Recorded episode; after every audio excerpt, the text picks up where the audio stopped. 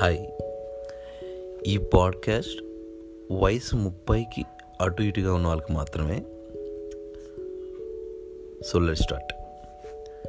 దాదాపు ముప్పై సంవత్సరాలు గడిపేశాను. మిగిలినవి ఇంకో ముప్పై.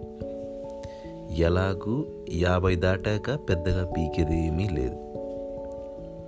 సో ఉన్నది ఇరవై. నీ ఫ్రెండ్ కన్నా నీ సంపాదన కొంచెం తక్కువ ఉన్నా నువ్వు గెలిచినట్టే.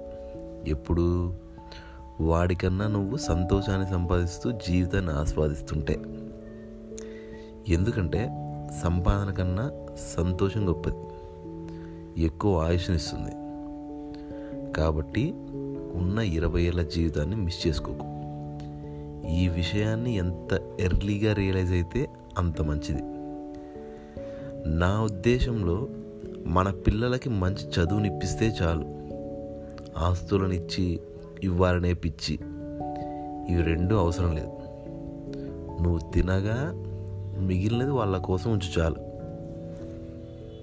సో నేను చెప్పేది ఏంటంటే ఫైనల్గా don't join the rat race. Bye.